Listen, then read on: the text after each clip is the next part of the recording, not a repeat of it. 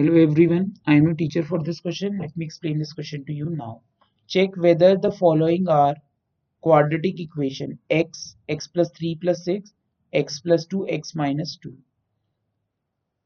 अब हमें equation given है x, x plus 3 plus 6 is equal to x plus 2, x minus 2. ये हमें क्वाड्रेटिक इक्वेशन गिवन है इसे हमें सिंप्लीफाई करना पड़ेगा ये चेक करने के लिए कि क्वाड्रेटिक है या नहीं।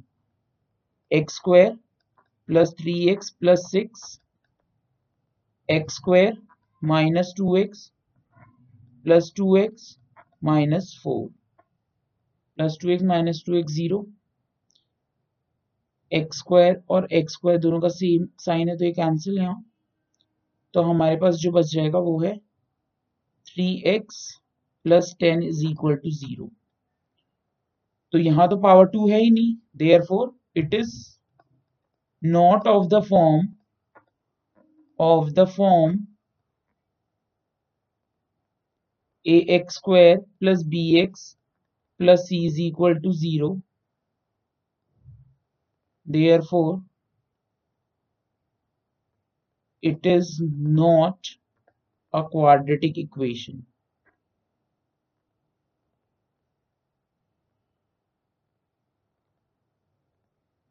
That's it. I hope you understood the explanation. Thank you.